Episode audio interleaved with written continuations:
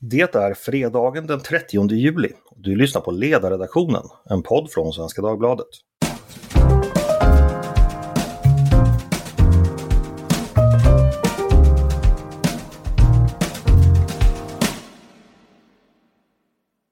Ännu en vecka i den vackraste och märkligaste av alla somrar, den svenska. Vi går allt djupare in i rötmånaden och tidens frågetecken blir allt fler i takt med att de ilandspolade vrakfynden långsamt ruttnar bland strandastrarna under den heta julisolen. Sälarnas rop utifrån de yttersta kobbarna skär genom dimman lik ett hedniskt rop från urtidens grågryning. I denna säregna tid är det dags för Svenska Dagbladets ledarredaktion att återigen prata sig samman om den vecka som precis har gått. Varmt välkomna tillbaka till podden och tack för att du tog en liten paus från den vackra dagen där ute för att lyssna på oss som jobbar med Svenska Dagbladets ledarsida. Vi ska göra vad vi kan för att göra din stund med oss så givande som möjligt. Och vi som ska göra det, det är jag själv, Andreas Eriksson. Och med mig har jag faktiskt samma uppställning som vi hade i förra veckans podd. Eh, Emanuel Örtengren, sommarvikarie på redaktionen. Välkommen hit Emanuel! Tack så mycket! Förra veckan du var här gjorde du tummen upp för Eh, den rådande nyhetstorkan som gav dig tillfälle att sväva ut i dina favoritämnen. Råder fortsatt samma gynnsamma torka skulle du säga? Eh, ja, eh, det, det, ja, ja, ja och nej är väl svaret. Eh, ja, så tillvida att det har inte hänt någonting nytt eh, väldigt dramatiskt i stil med en regeringskris eller så. Men eh, det har ju varit lite utspel och annat i veckan som har gjort att eh, jag har fått tänka på vilka ämnen jag ska skriva om. Det funderar på en kommande text bland annat om eh, SSU som har kongress i helgen. Mm, alltid intressant. Du, du avslöjade lite när vi hade uppsnack här om att du eh, faktiskt sitter hos tankesmedjan Fores och arbetar tillsammans med en massa andra ledarskribenter. Eh, vad, what gives? Vad är det för någonting? Eh, ja, nej men eh, massa är väl en, en eh, överdrift kanske, men det är tre, fyra stycken som vi sitter här tillsammans och eh, det beror dels på att Fores har varit eh, vänliga nog att eh, ja, ha sina lokaler öppna och det är de flesta som jobbar här i normala fall är på semester. Eh, och sen är det också för mig att jag kände att det var viktigt att sitta i en, eh, eh, ja men inte, inte sitta hemma. Jag, jag har tyckt att eh, hemarbete under året har ju varit Eh, det kan vara bra ibland, men eh, särskilt när man skriver och sådär så tycker jag att det är kul att kunna bolla sina idéer med andra. Och det gör vi ju dels på våra digitala morgonmöten med, som vi har med ledarredaktionen med Svenska Dagbladet. Men det är kul att få den möjligheten att göra det här också. Och särskilt när, mm. när vi som jobbar med ledarskriveri på Svenska Dagbladet är lite utspridda i, i landet. Just det. Men det är ju intressant för lyssnarna att veta att vilken tidning ni än öppnar så är ledaren skriven på Fores kontor. Eh, med mig också har jag Susanna Silversköld. Hej på dig Susanna! Hej! Vad tycker du? Har det varit lätt att hitta ämnen att skriva om i veckan? Ja, nej, men lite nyhetstorka är det väl jämfört med resten av året. Men eh, det finns alltid någonting att skriva om. Det är alltid någonting som händer. Mm, just det. Med oss också, slutligen, eh, allas vår chef, vars namn jag alltid felstavar i mina manus, eh, vilket jag löser genom att aldrig visa dem för henne, eh, Tove Livendal. Hej Tove! Hej Andreas! Det var intressant information. Ja, men som sagt, det behöver inte du bekymra dig om för du får ju aldrig se mina manus. eh, du, jag tänkte fråga, hur är läget på Gotland? Eh, skulle du säga att är, vi upplever en turistsommar som har återgått till läget innan pandemin eller är det fortfarande, märks fortfarande av? Eh, jag skulle säga att det märks att det är en eh, en, eh, att det verkligen har varit en pandemi därför att alla är här. Mm. Jag tror att den här ön bångnar av, av turister på ett sätt som den kanske aldrig har gjort förut. Och det handlar ju om att många har planerat för att åka till Gotland istället för att åka utomlands eftersom det har varit så osäkert när man har kunnat komma iväg. Mm. Så att nu är det väl, jag tror att Gotlands befolkning ökar väl med åtminstone 70 000 under vissa veckor. Just det, Frå, det, är alltså, det är mer än en fördubbling då, för Gotland har väl bara 60 000 mm. invånare? Ja, det. det. är en rejäl, ett rejält tillskott. Klarar ni av det bra eller är det brist och trängsel? Ja, jag som sitter ute på eh, eh långt utanför eh, här, Visby och de eh, mest tätbefolkade turistplatserna ser inte. Jag har små stutar som promenerar mak, liksom i sakta maker utanför. Men i lokaltidningarna som jag naturligtvis följer så är det eh, mycket diskussioner. Dels därför att infrastrukturen har inte hängt med trycket så att det blir liksom överfulla sopkorgar och sånt där som nu ska föras en diskussion och landshövdingen har tagit initiativ till att få en diskussion om det så att det inte blir en eh, backlash, att man känner att det blir för mycket turister helt enkelt därför att man är väldigt beroende av den här säsongen. Så att eh, det har varit tufft och polisen har haft mycket att göra. Det har varit väldigt många fall av alkoholförgiftning också som har behövt tas om hand. Ja, det är väl kanske också vad man har drömt under hela pandemin, att få dricka sig riktigt dyngrak, så, så går man till överdrift. Hörni, vi ska börja med att prata veckans ämnen. Först ut tänkte jag i energi, en fråga som långsamt men hela tiden växer sig viktigare och viktigare i svensk inrikespolitik. Eh, Susanna, du tog den, den frågan i veckan med en text och din huvudpoäng, eh, om jag förstod det rätt, var att energipolitiken med stora satsningar på vindkraft och relativt kallsinnighet mot kärnkraft helt enkelt är på krockkurs med väljarnas syn på saken. Kan du berätta lite mer hur du tänker där? Yes. Nej, men energidebatten har ju verkligen blomstrat ut nu under vintern när vi har fått så mycket varningar på om energibrist på olika slag. Eh, och i takt med det så har också opinionen för kärnkraft blivit väldigt stark. Eh, och det samtidigt då som vi också har sett hur olika kommuner har eh, bildat ett lokalt motstånd mot vindkraftsetablering. Och det här är ju då helt emot mot den politik som förs från nationellt håll, från styrande politiker. Eh, där eh, vindkraften på olika sätt underlättas, den expansionen, samtidigt som kärnkraften bakbinds. Just det, men eh, spelar det här någon roll om man ska vara krass? Är energi en sån där fråga där väljarnas åsikter är så jäkla viktiga? Är inte det mer en sak liksom där specialisterna ska leverera en lösning och sen så får väljarna, eller kommer väljarna acceptera det om man uttrycker sig krasst? Förstår du vad jag menar? Nej, vi, jag förstår vad du menar. Men vi har ju sett hur väljarna faktiskt inte accepterar den utveckling som politikerna har valt. Um, och jag tror att i takt med att vi kommer behöva expandera eh, energiproduktionen så kommer det bli allt värre den här konflikten. Sverige kommer ju behöva en eh, betydligt större energiproduktion i framtiden än vad vi har nu. Och då tror jag också att det kommer bli allt tydligare att det faktiskt finns en konflikt eh, mellan den energipolitik medborgarna vill ha och önskar och den energipolitik som eh, styrande politiker vill ha. Mm. Men oppositionens energipolitik, ligger den eh, mer i linje med väljarnas tror du? Ja, det verkar ju så just nu i alla fall. Men sen skulle jag också säga att det finns en viss konflikt mellan vad väljarna säger sig vilja ha på nationell plan och sen vad man faktiskt vill ha när det kommer till kritan. För att vindkraft är ju ett sådant exempel. De flesta tycker ju att vindkraft är en ganska bra grej. Mm. Men sen när det börjar realiseras att vindkraften ska etableras just där de bor, det är egentligen då det här motståndet eh, kommer till liv. Ja, men då blir det not in my backyard, fast gärna någon Exakt. Ja. Mm. Eh, och det har ju då styrande politiker tänkt att man ska runda genom att ta bort eh, kommunernas rätt att stoppa vindkraftsetableringen. Och det jag tänker då är att det är egentligen en, ja, det är ingen långsiktig lösning i och med att eh, ja, men det motståndet finns ju kvar trots att de inte rättsligen har rätt att säga nej. Mm. Eh, Emanuel, jag tänkte hoppa över till dig eh, om energifrågan. Vad tänker du om den som politisk fråga? Är det, har den potential att bli en eh, fråga som liksom väljarna kommer till och med kunna tänka sig att byta parti för? Och i så fall hur? Vad tror du?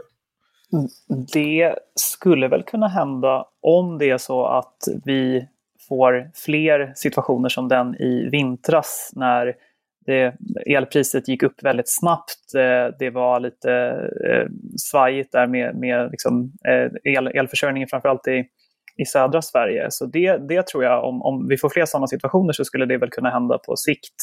Det är väl ingenting man ser just nu om man tittar på till exempel undersökningar över vilka som är väljarnas viktigaste frågor så brukar energi inte hamna särskilt högt utan det är ju eh, framförallt sjukvård, eh, eh migration, integration och lag och ordning som brukar toppa där. Men, men jag, jag minns att jag pratade med, jag tror att det var Per Rosenkrantz som tidigare har jobbat som eh, eh, med opinion för, eh, opinionsanalys för Moderaterna. Och han sa att när Moderaterna började prata kärnkraft, och det här var väl kanske 2018 eller 2019, det var någonting som, som deras väljare svarade väldigt, väldigt bra på. Eh, och den här kampanjen som man kan säga att Moderaterna och Kristdemokraterna framförallt har drivit för, Eh, för kärnkraft eh, sedan 2018. 2019 dök det upp också väldigt mycket i, i valrörelsen inför Europaparlamentsvalet. Det verkar ha eh, gjort ganska märkbara avtryck i kärnkraftsopinionen, vilket Susanna är lite inne på i, i sin text, att, att eh, svenskarna har bara de senaste åren blivit betydligt mer eh, kärnkraftspositiva. Eh, sen tror jag väl inte att vi kommer nå upp till någon slags 70-talsnivå eh, vad gäller liksom energipolitiken, att det är det som blir den definierande skiljelinjen i svensk politik. Men, men det finns nog någonting där som skulle kunna eh, ja, användas för att väcka opinion, även om kanske det här dammsugarupproret eller vad det var inte var det, den bästa val, eh, eller så här, kampanjen som jag har sett. Men, vad, vad men var det för någonting? Något, det, det var, ja, precis. Det var ju när i samband med den här elbristen så gick ju, eh, det var i SVT tror jag, så var det någon som hade sagt att man kanske skulle eh, avstå från att dammsuga vid vissa tider eller så. När och el... låt mig gissa, omedelbart bildades det en Facebookgrupp att alla människor skulle dammsuga just nu, nu, nu. Ja, precis. Och Ebba Busch poserade med en dammsugare ute i vinterkylan och sådär. Så, så det, det, eh, jag vet inte hur effektiv den kampanjen var, men, men någonting finns det nog där som jag kan göra energipolitiken till en stridsfråga. Det här påminner mig om eh, en uh, gäst på ledarsidan, nämligen Erik Kiger, den före detta polsaken till utrikesminister Carl Bildt på den tiden han jobbade som uh, PR-konsult för Electrolux och en hel Almedalsvecka gick omkring med en sån här dammsugare i guld på axeln var han än gick. Någon som minns det? Almedalen 2010 eller något sånt där. Den är förträngt. det var ett annat typ av eh, dammsugaruppror. Eh, den här podden produceras inte i samarbete med Electrolux ska sägas. Hörni, eh, Tove, eh, energifrågan eh, och dess väljarkontakt så att säga. Vad tänker du om det? Vad, vad, vad eh, kommer den landa? Eh, kommer vi se någonting i valrörelsen mer om det? Kommer det bli, bli mer snack helt enkelt? ja, det är ju så här ett tag innan val så kommer ju alla sitta och hoppas på att Åh, det, här, det här bör bli en valfråga och sen kan man besviket efterhand konstatera att det inte blev så. Men jag hoppas, får jag nog säga, att energifrågan blir mer och mer närvarande därför att det här är ju ett sånt område som faktiskt, tror eller ej, har vissa likheter med migrationspolitiken. Eh, och vi har ju varit igenom ganska många smärtsamma turer i den därför att det har varit för långt mellan vad politikerna har sagt och vad de har, eh, vilka förutsättningar de har givet. Och det är så med energipolitiken också, att vi går mot en situation där det blir mer och mer tydligt det som Susanna skriver, men som också Peter Wemblad har skildrat i flera artiklar, nämligen att glappet mellan vad politikerna säger i sina tal och vad de faktiskt gör i, i realiteten är för stort. Och förr eller senare så blir det också kännbart i människors vardag. Dels det som vi talade om när det blir energibrist och priserna går upp, men vi har ju också Eh, etableringar, utbyggnader av livsmedelsbutiker som har fått eh, eh ställas på vänt eller jag var, var Pågen också som skulle ha någon utbyggnad och där man har sagt att nej men det här går inte och då blir det ju krasst en massa jobb som inte blir av för att man inte har tillräckligt med el. Och sen tänker jag också att i takt med att vi nu också lär oss att jo, men vi ska ställa om fordonsflottan och folk ska köpa hybridbilar och sådär, då, ja, men då måste det ju finnas en infrastruktur som klarar av det. Annars sitter man ju med något köp som inte alls går att ersätta det man har idag på tillfredsställande sätt. Så jag tror att i takt med att det här glappet blir mer och mer synligt så kommer det också att bli ett större tryck, ett nyttigt tryck på politikerna. Mm. Och Susanna, vad tror du att, eller delar du Toves syn att det, det kommer bli ett tryck och vad kommer det landa i? Kommer politikerna tänka om? Eh, absolut. Vi ser ju redan nu att det har blivit ett sånt tryck. Eh, och med tanke på att ja, men elproduktionen kommer väl behöva åtminstone fördubblas till år 2045 bara, så mm. kommer ju det här bli allt mer kännbart. Eh, och jag tror inte att det kommer att gå att undvika den här debatten eller att göra någonting åt den här konflikten som finns mellan vad politiker vill ha och vad väljare vill ha. Nej. Vi har ju, ska sägas också, i podden tidigare varit inne på energi och då framförallt elproduktion flera gånger. Så ni som letar bakåt i arkivet hittar hela poddar som handlar om detta, vilket kan rekommenderas. Eh, hörni, vi ska fortsätta eh, med dig Tove och titta in lite i framtiden, vilket ju ibland vi ledarskribenter kan göra, i alla fall när det gäller innehållet i vår egen tidning. Eh, på söndag skriver du en kolumn om en av veckans stora snackisar, nämligen Dagens Nyheters avslöjande om att många regioner låter folk välja vårdpersonal efter hudfärg helt enkelt, eller efter härkomst. Eh, många har redan sagt mycket om den här granskningen och det här fenomenet. Vad kommer du ha att tillägga på söndag? Ja, jag brukar in, välja att inta en mycket otacksam position och brukar försöka sträva efter att alla ska bli på dåligt humör när de har läst min text. Mm. eh, och det handlar väl om att inte dra för skarpa slutsatser helt enkelt, utan tänka att det, det, den här granskningen snarare är ett tillfälle att diskutera olika frågor som försöka bena i dem och se vad kan det här bero på. Så att mer att gå efteråt det undersökande än det fördömande hållet. För att implicit så finns det någon, någon slags eh, förståelse att ja men oj oj vad Sverige är rasistiskt därför att det finns folk som efterfrågar etnisk svenska läkare eller svensk-svenska läkare. Eh, och att det dessutom då finns vårdgivare som är beredda att tillmötesgå det behovet. Nu så diskuterar jag då i texten dels vad undersökningen faktiskt säger oss och vad vi inte får veta.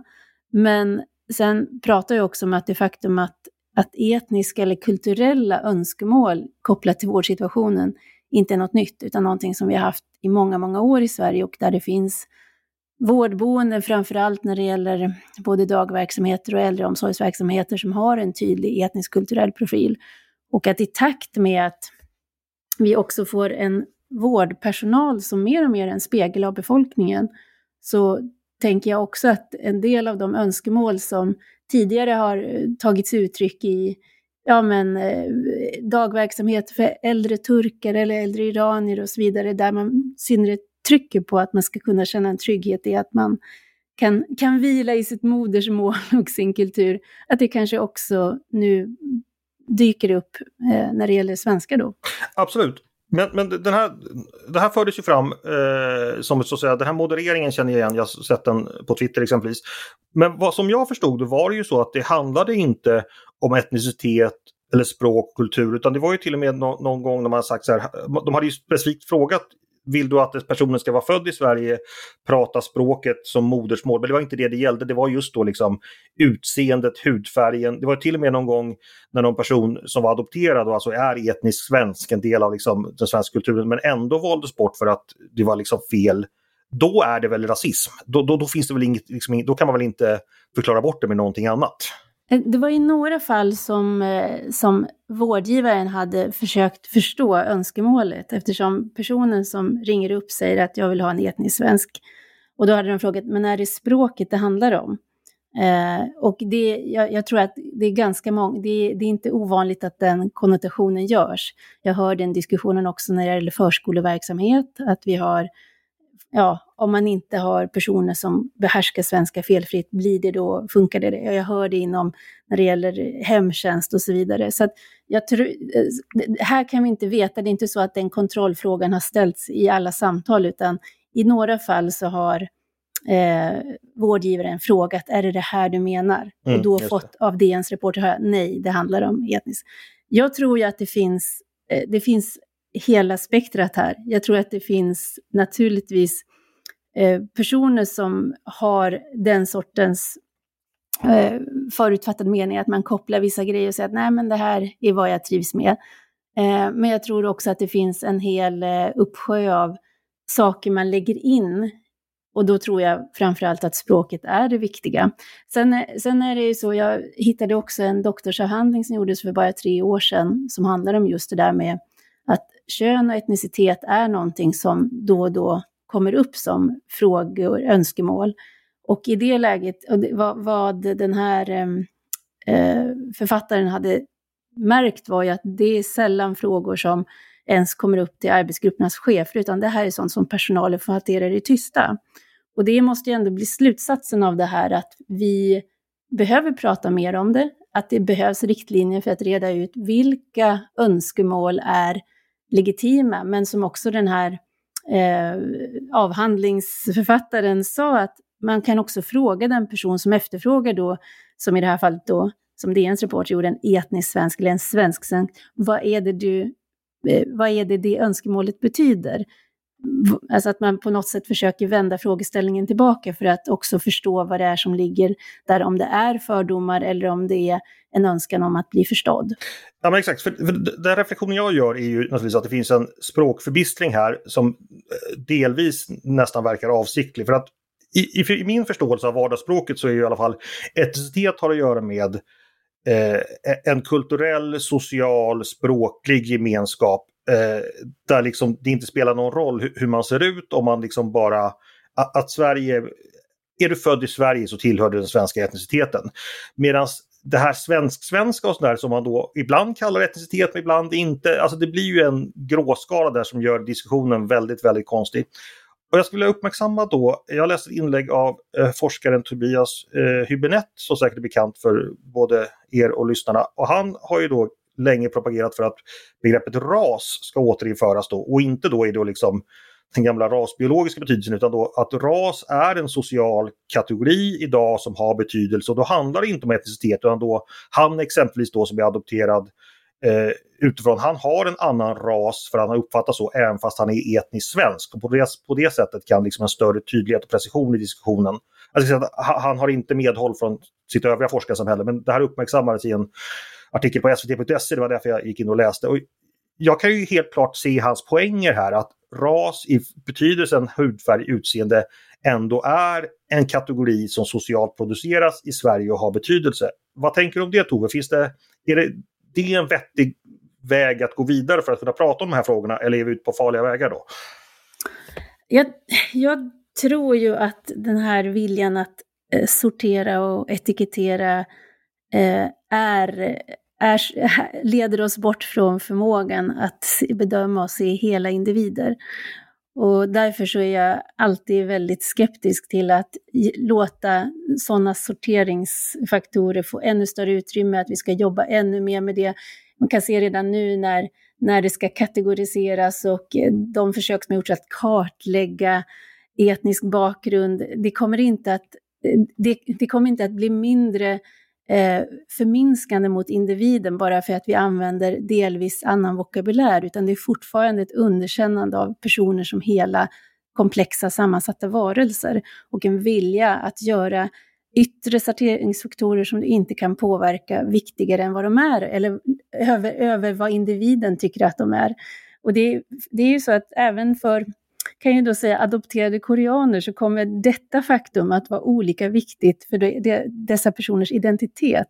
Och det är ju det som gör att den här önskan att klassificera och hitta liksom de här fina katalogerna, jag, jag tycker att det är en farlig väg därför att jag tror att det skymmer synen på människan som, som den hon bör ha rätt att bli betraktad som. Mm.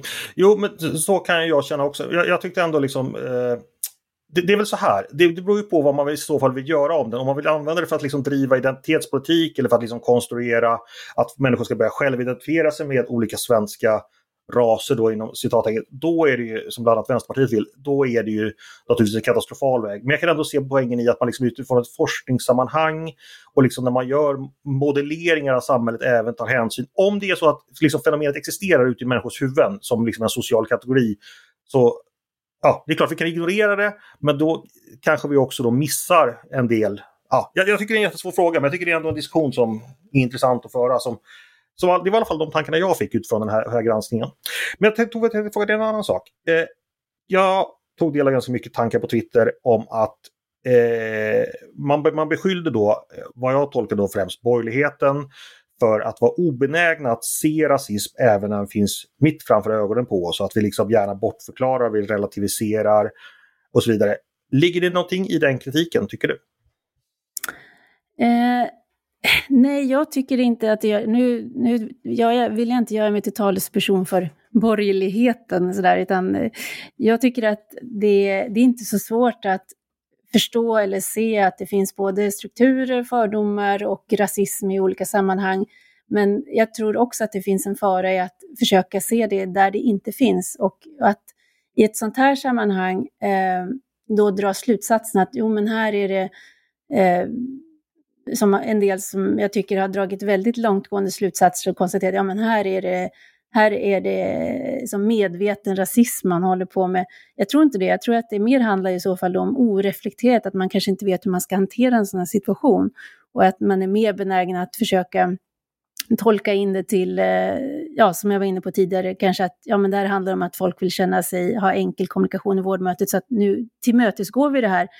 Och i det gör då fel om man, om man låter människor behålla fördomar utan att kanske bli ifrågasatta vid dem. Så att jag tror att här är, det här är väl ett typexempel på där eh, det är mer en skiljelinje som uppstår mellan de som vill ha det här snabba fördömandet och få bekräftat att ja, men det, här är, det här är rasism, liksom, punkt slut.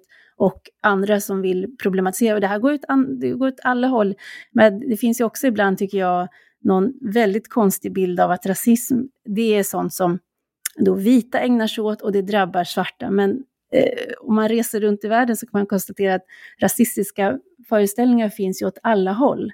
Eh, och jag läste också den här artikeln i eh, Kvartal, en essä av en läkare som heter Erik W Larsson, tror jag det var, eh, som skriver om vårdsituationen i USA och där man har gått ännu mer åt det här hållet, att verkligen försöka göra hudfärg, kön, sexuell läggning till något väldigt viktigt i vårdmötet. Eh, och där liksom svarta rekommenderas att eh, ja, men du måste ju ha, du måste ju ha en svart läkare, det är bara den personen som kan förstå dig. Och, vilket då implicit blir någon slags rasism eh, och fördom mot att vita läkare inte skulle kunna eh, göra en lika bra behandling. Så jag tror att det här är de här sakerna finns och man måste prata om dem, men jag tror att man pratar bäst om dem genom att försöka ta ett lager till av löken och komma ännu längre in än att stanna vid skalet och säga att det här är bara något förkastligt och ingenting som får finnas. Då blir det så att man lämnar också vårdpersonalen i sticket. Mm. Att man ger dem inga verktyg att hantera den verklighet som faktiskt finns.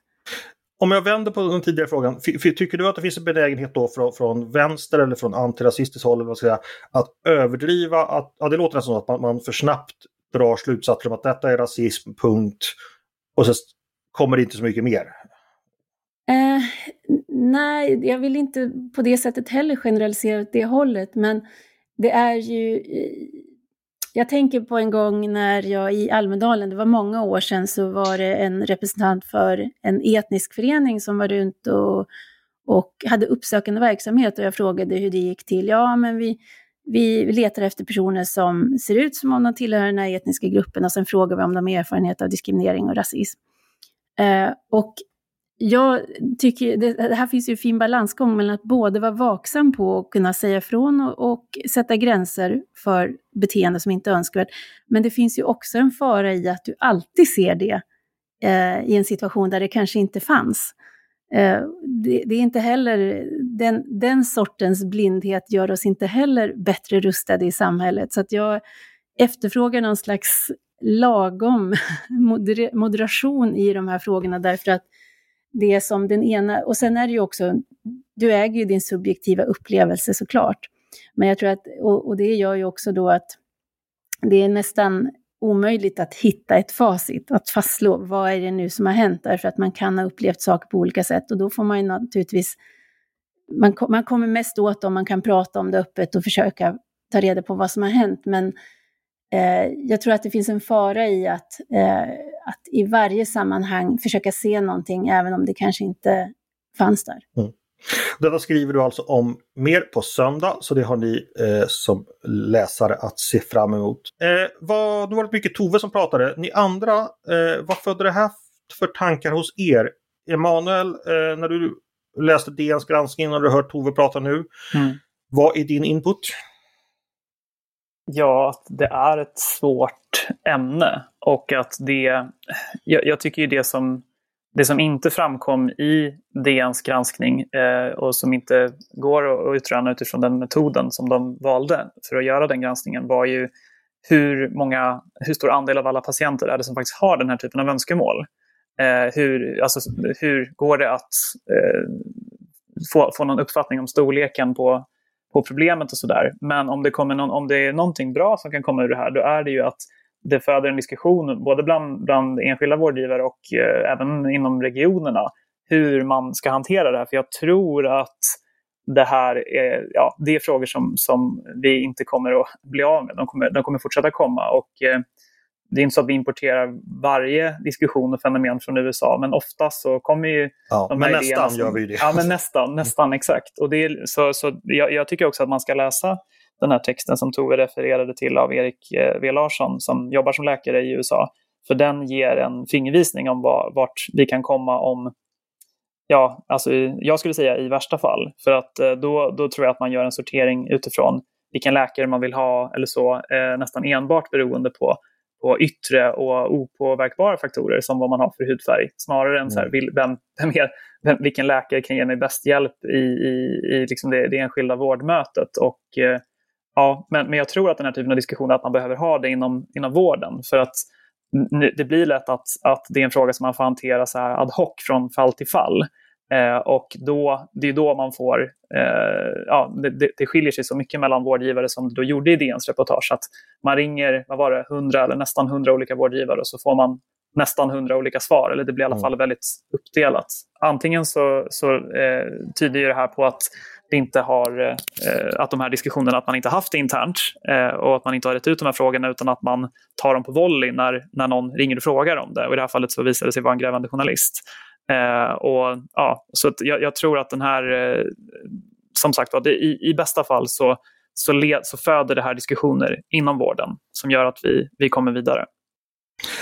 Ja, precis. Det, det, det kan ju finnas en väldigt stor poäng med att eh, det väcks. Eh, Susanna, eh, vad har du för tankar? Ja, nej, men jag är inne på samma spår där. att Vi vet ju faktiskt inte hur stor den här efterfrågan finns hos befolkningen.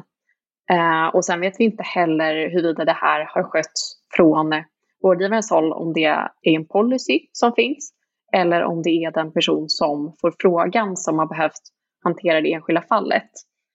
Eh, men i den mån det ändå skulle vara eh, en efterfrågan hos befolkningen, då tror jag att det i huvudsak handlar om viljan att kunna göra sig förstådd på sitt språk.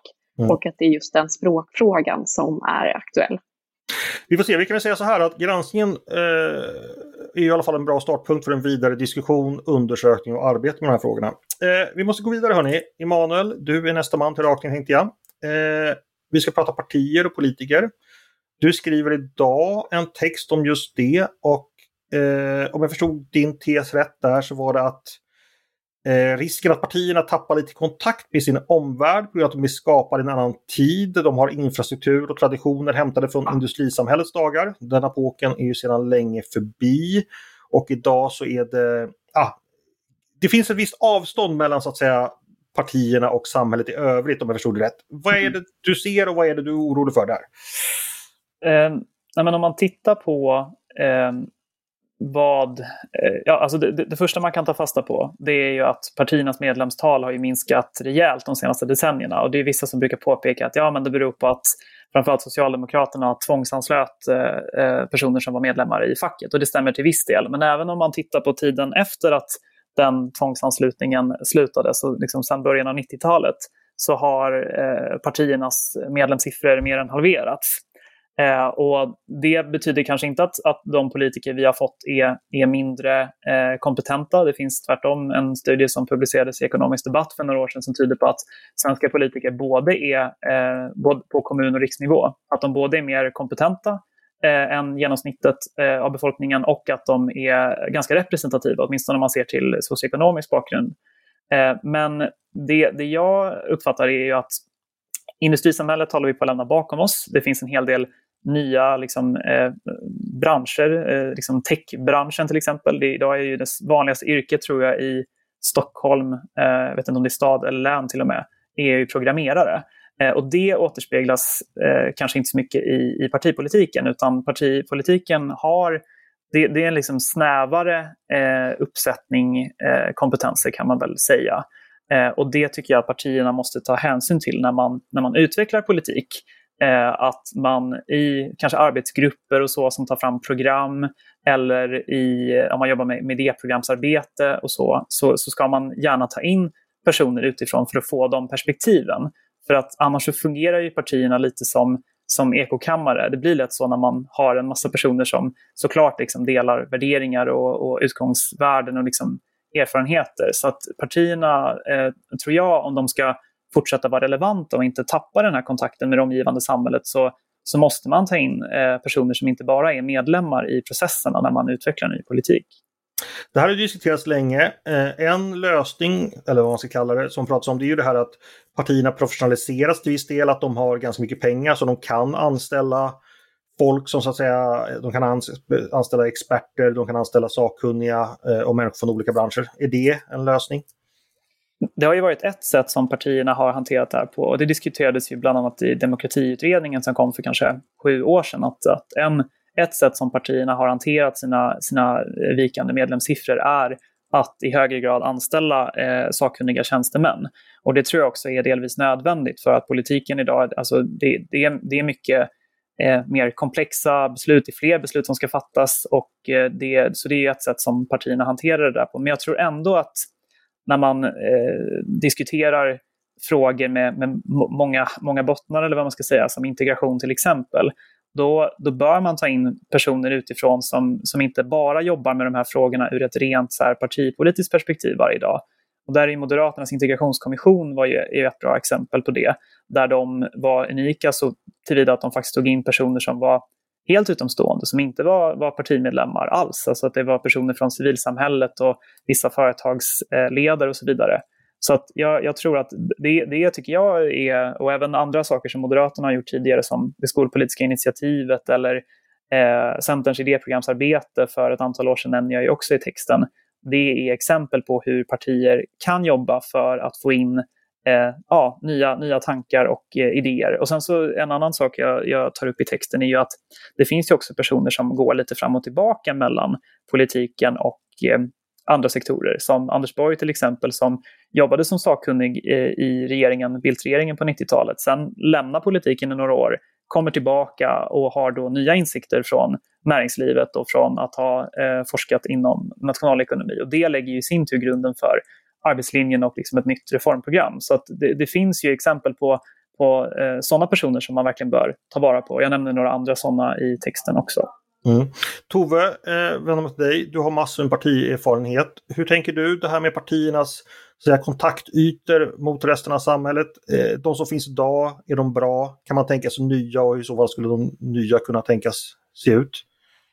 Ja, men jag tycker att eh, Emanuels text är väldigt bra just därför att eh, han påminner om att det faktiskt har gjorts med framgång eh, på flera håll. Och eh, sen är det ju så att jag tror att givet hur partier fungerar så eh, är det här kanske det enklaste sättet att man kan till exempel i samarbete med politikutveckling plocka in personer på expertbasis. Och expertbasis kan vara att man har en gedigen erfarenhet i civilsamhällets organisering eller vad det nu kan vara. Så det är ju, det behöver inte alltid bara vara akademisk eh, expertis, utan den kan se väldigt bred ut.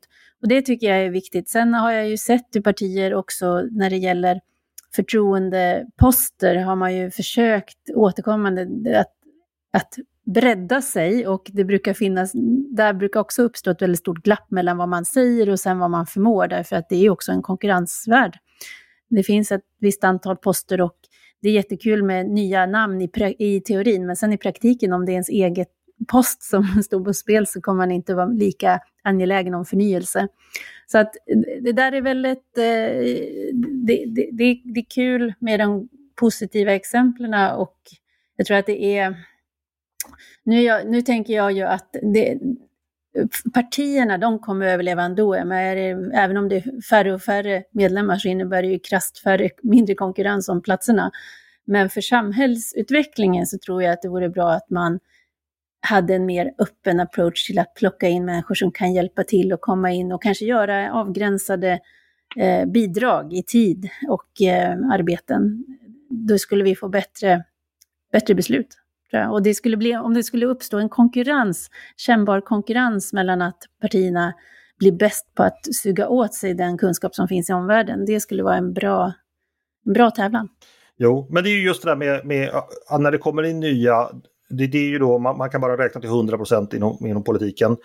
Eh, jag kan ju ta ett exempel då, liksom, det var när Alexander Bard med buller och bång gick med i Folkpartiet för ett tiotal år sedan och fick rätt mycket press på det att nu skulle han göra om Folkpartiet och han bildade ett eget nätverk till och med som skulle göra, och jag då som vet vad Folkpartiet är för någonting tänkte att detta kommer naturligtvis inte gå för Folkpartiet ja, kommer liksom inte dansa efter Alexander Bars pipa. Folkpartiet styrs av några dussin väl integrerade personer som har känt varandra hela livet och är en stor del av dem har dessutom bott i samma kollektiv på Lidingö. Alltså liksom, partierna har ju sina egna funktionssätt och kommer man in dansade utifrån så, så, är, så ja, det, det, det, det, finns den här konkurrenssituationen som gör att man, eller så, det är en paradox, man kommer inte kunna ta in hur mycket influenser utifrån som helst för det stör den interna ordningen. Mm.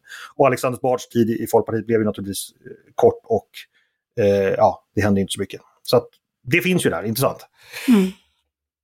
Nej, och jag, jag, jag, tänk, jag tänkte det, det är ju det som är eh, problemet tror jag, att om det uppstår en konflikt, alltså säg att man har en arbetsgrupp med eh, som utvecklar ny eh, skolpolitik eller så och de kommer med massa ny, nytänkande förslag och sen så håller inte den utbildningspolitiska talespersonen i partiet i fråga eh, med om de här idéerna eh, och vill inte ro där i hamn. Eh, I en sån konflikt så lär ju den, den utbildningspolitiska talespersonen vinna. Alternativet som du har då som partiledare det är ju att, att avsätta den här personen. Mm. Men då kanske du får den personen och den personens allierade eller falang inom partiet på dig. Eh, och, och, då måste du, om du gör det, så måste du vara villig att ta den striden som partiledare. Och det är inte alla som, som har det mandatet eller är villiga att göra det. Så att det, det här liksom ansvaret för att eh, ta in utomstående personer och idéer, det vilar ytterst på partiledaren. Och då beror det liksom på hur, hur starkt mandat har partiledaren och, eh, vad, ja, och, och är, är de själva liksom förändringsvilliga. Och där tror jag att det det bästa tillfället att driva igenom sådana här förändringar i ett parti, det, det, är ju liksom i den typen av läge som som Nya Moderaterna var i då efter valet 2002, att man är i kris. Eh, mm. För att då, då, då är folk villiga att lyssna på, på nya tankar och idéer. Men går det bra, då vill man nog gärna sitta stilla i båten istället. Så är det naturligtvis. Och i slutändan avgörs ju partierna i en intern demokrati där du kan du räkna till 50 kan du göra vad som helst. Kan du räkna till 49 så kan du inte göra någonting alls. Ja. Hörni, eh, vi ska gå vidare och eh, prata lite i vår eh, pedagogiska och eh, folkbildande serie Så funkar en ledarredaktion. Eh, när Tove då berättar hur det går till lite bakom den formgivna sidan som möter er varje dag.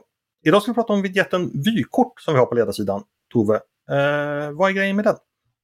Ja, det är, grejen är att Sverige är ett för navelskådande land och borde bli bättre på att, eh, eller borde återupptäcka den här eh, känslan för att vi har någonting att lära av andra som vi hade en gång i världen när vi emigrerade i mängder, framförallt till Nordamerika, och sen skrev massor av brev hem med förslag och eh, idéer och vittnesbörd om hur man löste saker i andra delar av världen och som sen blev ett uppsving för Sverige både i industri men också när det gäller i civilsamhälle, nykterhetsrörelser och allt vad det var som vi plockade hem.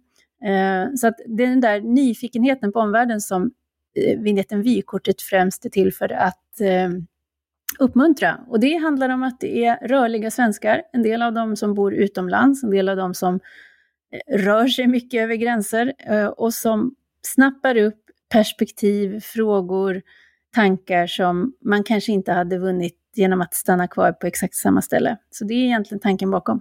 Hur hittar du dina vykortsskickare? Eh, en del känner jag till. Eh, därför att jag vet att de är ute och rör sig. Så när vi startade vignetten så kontaktade jag ett dussin av dem som jag visste antingen rörde sig mycket eller tillhör de 600 000 svenskar i utlandet som vi faktiskt har. Vi har en jättestor diaspora men vi jobbar inte med den strategiskt alls på, på eh, på regeringsnivå så att säga, men det finns ideella krafter som gör det och näringslivet är, är i varierande grad duktiga på det för att de ser den omedelbara vinsten. Och en del eh, universitet har blivit bättre på det därför att de inser att det, det här med att människor känner för sitt alma mater kan vara jättevärdefullt. Så att eh, dels så kontaktar jag dem, men sen är det också en sån vignett som det är lite roligt att folk hittar till. De ser den och det är många ute i, i världen också som vill hålla kontakt med Sverige och som tycker att det här är en, ja, det är en öppen hand. Mm. Det är ju det, det är en öppen dörr att säga att vi tror att ni har något att bidra med. Och ibland så är det ju eh, en, en större fråga och ibland är det bara en liten rapport om vad som händer i ett annat land och jag tycker själv att det alltid är någonting som jag inte, ja, det är ett guldkorn, mm. någonting som inte alltid är need to know men väldigt nice to know. Men ska vi passa på att uppmana utlandssvenskar som lyssnar på detta kanske ifall man känner att man har någonting att ja, skicka hem helt enkelt. Att, uh, skicka ett mejl till, till dig Tove och eh, föreslå så kan du titta på saken? Absolut, gör det och gå in och titta på eh, de tidigare vykort som har skickats för det är ju en stor bredd och variation. Och eh, det, de flesta är ju då skickade från, eh, från utsidan Sverige men eh, idag har vi faktiskt en, ett vykort som är skickat av en av våra hemvändare. Hon var i USA väldigt många år. Eh, men det här är, eh, idag har tidningen goda nyheter, det är verkligen inte varje dag, men det här handlar om en liten flicka som har genomgått en barncancerbehandling med lyckat resultat. Och eh, de gjorde en tur till Varberg för att fira detta. Och, så det, det är ett litet glädjepiller. Mm, absolut, då får man läsa det idag. Hörni, eh, vi ska avsluta och det ska vi som vanligt göra med att paneldeltagarna ska få tipsa lyssnarna om någonting inför den stundande helgen, den som blir den sista i juli och den första i augusti dessutom. Någonting man kan läsa, göra, besöka, eh, ägna sig åt för att berika sitt liv. Eh, Susanna, tänkte börja med dig. Vad är ditt helgtips den här gången? Ja, nej men jag själv går faktiskt på lite ledighet så att jag ska passa på att bara njuta av eh, det sista av sommaren som det känns som. Men herregud, det är ju bara 30 juli. Jo, jo, men jag har bara en vecka kvar här nu och sen, eh, sen drar det igång med jobb för min del. Eh, så jag får tipsa om att eh, gå ut, njuta sommaren, gå och käka glass i solen, sådana grejer. Just det. Eh, Tove, vad tipsar du om? Mm, ja, eh, jag kan väl då jag rekommenderar alla 70 000 som är extra på Gotland nu att eh, det finns väldigt mycket utanför de där ställena där ni sitter och trycker och trängs med varandra. Det finns, den här ön är ju inte gigantisk men det finns fantastiskt många smultronställen eh, av olika karaktär. Och jag var eh, härom veckan faktiskt på Stavgard eh, vikingaby som jag inte kände till men som är en väldigt fin plats. Eh, det, det, det, är ett ställe där som har varit centrum för en sägen om en eh, nedgrävd silverskatt. Man har också hittat väldigt mycket där, men det var en, en skolklass som 75 tror jag besökte den där eh, platsen för en dagsutflykt och av en händelse så krafsade en pojke fram några silvermynt i sanden som sen visade sig vara över 1400 när de hade grävt klart. Och det blev då, jag tror att det, den hittelön som man fick för det här, det använder man då för att bygga upp den här vikingabyn där skolklassen nu kommer varje år och lär sig om, eh, om historien. Och det var en jättefin plats. De har många kunniga guider där som är besjälade och man kan få prova allt möjligt. Så det är en rekommendation om man är på Gotland med, med barn. Vad hette det sa du? Stavgard Vikingaby. Stavgard Vikingaby. Om man känner för att bejaka de fornordiska sidorna hos sig själva. Eh, Emanuel, vad säger du? Ja, eh, min fästmö och jag håller på och, eh, mest hon ska sägas, håller på att eh, renovera ett ödehus. Och vi ska upp i helgen till ett ställe som heter Gysinge, en bit utanför Gävle. Eh, och där har de ett ställe som heter Gysinge eh, byggnadsvård, eh, eller Centrum för byggnadsvård, som säljer eh, saker om man är väldigt, ja, lite sådär eh, intresserad av, av hantverk och så. De säljer bland annat fina eh, linoljefärger, lerklining, eh, saker om man behöver fixa, fixa gamla fönster och så. Eh, så vi, vi, ska, vi ska shoppa loss där helt enkelt och eh, ha, så att vi har lite bra material att jobba med. Tipset är alltså shoppa loss. Eh, borgerlighetens ja. ledarskribenter levererar. Yeah. Eh, hörni, eh, jag... Mitt tips är då, Emanuel, att du tar med myggmedel. Det brukar vara rätt mycket mygg där uppe. Ja, ja men det ska jag göra. Vi tipsar också lyssnarna om myggmedel. Hörni, själv har jag faktiskt ett riktigt tips den här gången och inte något tramstips om att gå och bada. Jag har upptäckt att på Runeberg, ni vet den här sidan som lägger upp, eh, när, när, copyrighten på olika skriftliga verk gått ut så läggs de upp där digitalt för allmän läsning. Där har jag hittat Svenska Dagbladets årsböcker från 1920 då fram till 1950, för det är ju 70 år som upphovsrätten gäller. Och då kan man läsa dem år från år, eh, där Svenska Dagbladet då sammanfattat eh, politiken, eh, idrotten, litteraturen, alltså allt som hänt under året. Man får verkligen en, liksom en doppa foten i tidsandan och jag först och främst nu koncentrerat mig på åren eh, under andra världskriget förstås. Men det är oerhört intressant läsning och vad det som är så fascinerande det är ju förstås då att när de beskriver händelserna 1942 så gör man det i december 1942. De vet inte vad som kommer hända för de eh, är liksom de som skriver 1942 vet inte att Paulus kommer att kapitulera vid Stalingrad två månader senare. De vet inte att kriget kommer vända. De vet ingenting om invasionen av Normandie. De vet ingenting om atombomben. De skriver just där och då. Och att så här tre, två, tre generationer senare ta del av detta, det är någonting väldigt intressant. Så det kan jag verkligen, om man, det skulle råka regna eller storma i helgen, så gå in på Runeberg, leta upp Svenska Dagbladets årsbok och låt er färdas tillbaks i tiden till en svunnen tid. Vilket fint tips! Ja, precis. Tove, vi hade ett önskemål från vår producent idag förresten, eh, som vi inte har upp, uppnått. Hur löser vi det? Mm.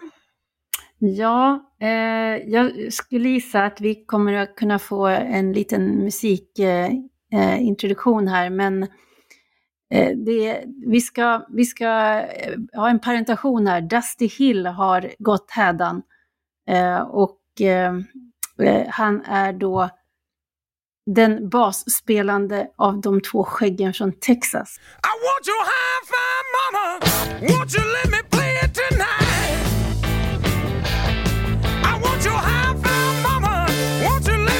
it tonight?